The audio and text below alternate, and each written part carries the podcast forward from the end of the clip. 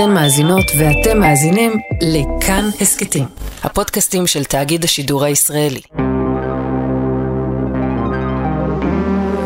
מכורים שיחות על התמכרות לסמים, עם מי שהגיעו לתחתית והצליחו לחזור לחיים. היי אורי, אהלן אילן. אתם מאזינות ומאזינים להסכת החדש מכורים, שבו נדבר מדי פרק עם אנשים שהיו בתחתית והצליחו לחזור לחיים. נדבר איתם על החיים בתוך השימוש בסמים, על הגמילה, על ההחלמה מהתמכרות פעילה ועל מה שלמדו, בעיקר על עצמם, מההתמודדות המתמשכת הזאת. את המכורים שהתארחו כאן מצאנו לא בעזרת תחקירנים, אנחנו מכירים אותם באופן אישי מקבוצות תמיכה. גם אורי וגם אני מכורים נקיים. כן, ובהסכת שלנו מכורים, אנחנו נביא משהו קצת אחר מראיונות שאולי כבר שמעתם ממכורים לסמים. פה גם המראיינים וגם המרואיינים נמצאים באותו צד, חולקים את אותה ההבנה, אותה הזדהות שיש בין מכורים. והכי חשוב, מדברים בפתיחות ובכנות, כי אתה לא יכול לחרטט חרטטן הרי. אם לא היינו מכורים שנינו, אילן, כנראה שאתה ואני לא היינו בכלל מכירים. לגמרי, כי לא רק שמפרידות בינינו 20 שנה, כשאני הייתי כבר כמה שנים נקי, אתה היית בדרך לתחתית. או, כן, הייתי בהחלט בדרך לתחתית. אני זוכר שהלכתי, זה היה לפני באמת עשר שנים. הסתובבתי ברחוב, פגש אותי חבר אה, שעבדתי איתו בגיל 17, 20 שנה קודם לכן, אה, בחנות דיסקים, והוא שואל אותי מה המצב, זה, מעניינים. וברגע כזה של, אה, אתה יודע, של בלי חרטות, אמרתי לו, וואלה אחי, על הפנים, כמו שזה נראה. הוא אמר לי, כן, אתה נראה חרא. ואמרתי לו, אני מכור לסמים. ככה, בן אדם לא ראיתי אותו 20 שנה. והוא אומר לי, וואו, וזה, איזה קטע, אני בדיוק אה, פוגש אה, פה איזה בן אדם, הולך לעשות לו אה, משהו סאונד, ל... הוא, הוא, הוא ממכורים אנונימיים, אולי אה, קח את הטלפון שלו, אני יודע שזה עזר לו המון. לקחתי את הטלפון, נפרדתי ממנו לשלום, חזרתי הביתה ושכחתי מזה. המשכתי להשתמש עוד איזה שנה שלמה ברמות קיצוניות מאוד. כן, אני זוכר, זה היה בדיוק כשהקלטתי את הספר שבו יש את 12 הצעדים, ועשיתי את זה אז מתוך מחשבה שיש בכלא אנשים שלא יודעים קרוא וכתוב ורוצים להתנקות.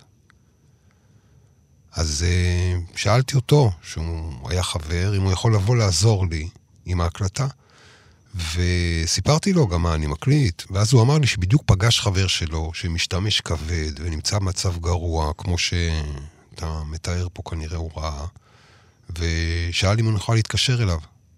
אמרתי לו, ממש לא. שאני אשמח לדבר איתו, אבל בתנאי שהוא יתקשר אליי. זה, תכל'ס זה א' ב' שלומדים במכורים אנונימיים, שאי אפשר לעזור לבן אדם אם הוא לא מושיט יד ומבקש עזרה בעצמו. ואני לא שתתי יד. כאמור, אני באמת חזרתי הביתה, וחזרתי למה שאני עושה, וזה רק התגבר והתגבר.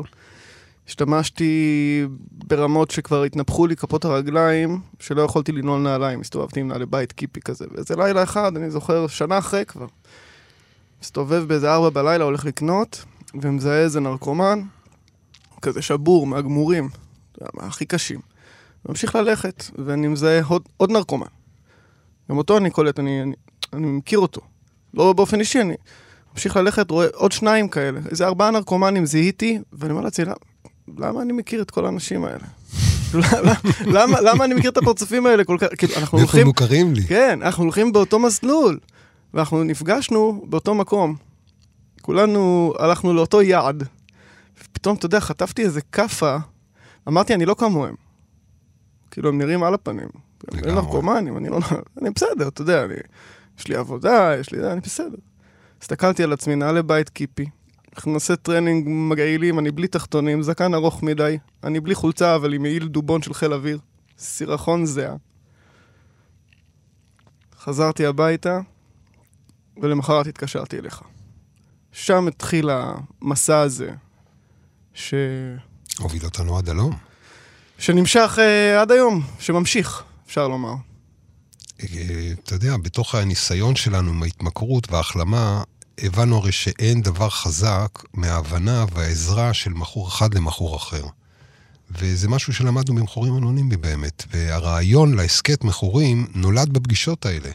כן, כי אני חושב שרמת הכנות שאליה אנחנו נחשפים בפגישות האלה על בסיס קבוע, ממגוון יוצא דופן כל כך של אנשים, הוא משהו שכל כך מרגש אותי תמיד, שאמרתי לעצמי, אתה יודע, חבל שרק מכורים נחשפים לדבר הזה, כי בבסיס המפגשים האלה לא נמצאת רק התמכרות, אלא בראש ובראשונה רגישות, איזושהי פגיעות אנושית.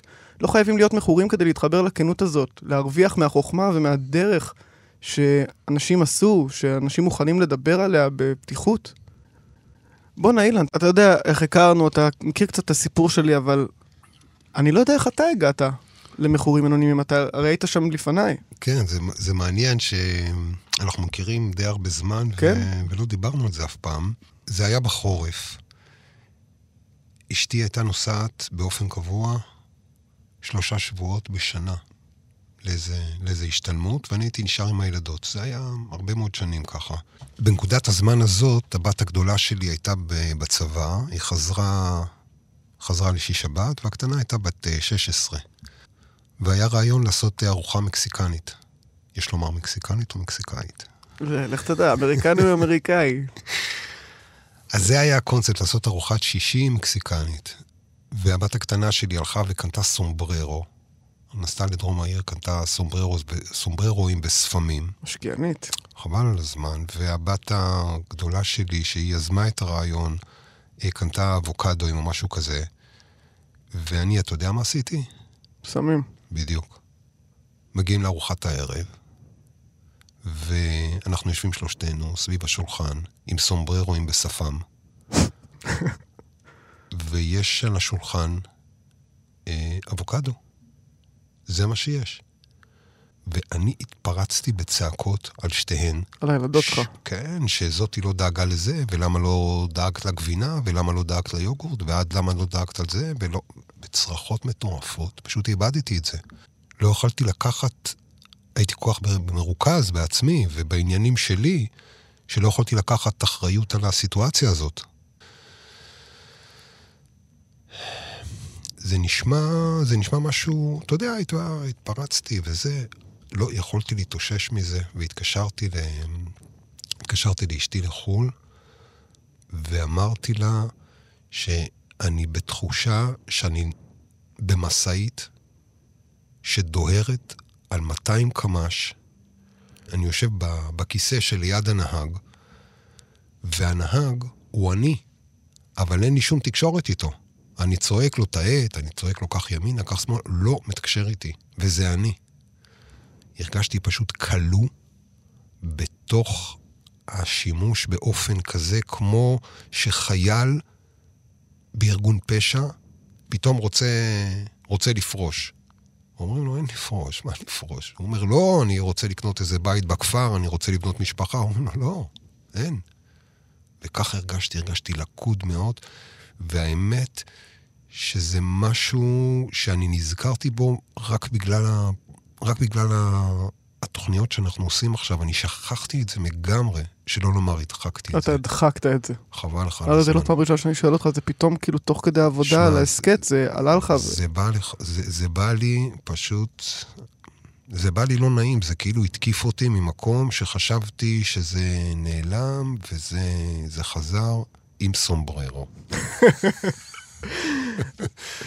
אז לשאלתך, זאת התשובה.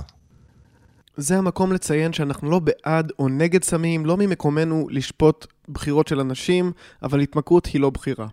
היא חוסר בחירה. אנחנו רק אנשים שהתמכרות לסמים הביאה אותם לתחתית, ובזכות אנשים שפגשנו בקבוצות תמיכה, חזרנו לחיים. אנשים שיראו אותנו ברחוב, לא יחשבו שאנחנו שונים, אני מגיע מתקשורת, אתה מגיע מעולם הפרסום, אנחנו בסך הכל אה, נראים אה, נורמטיביים, חוץ מאיזה זיק של פסיכיות בעיניים שלך, אל תסתכל עליי ככה, אילן. לכן בסוף כל פרק אה, תוכלו לשמוע אותנו אה, ממליצים למי שחושב שאולי יש לו בעיית סמים, להיכנס לאתר של מכורים אנונימיים, או להתקשר לקו המידע שלהם. אנחנו לא מייצגים אותם או משהו כזה, אלא שזה פשוט מה שעבד בשבילנו. אז אילן, מי יהיו לנו כאן? אנחנו נדבר עם ליאת על איך זה היה להיות אימא, שיותר חשוב היה לה להביא סמים ולדפוק את הראש, מאשר לזכור להביא לילד את הסנדוויץ' לבית ספר.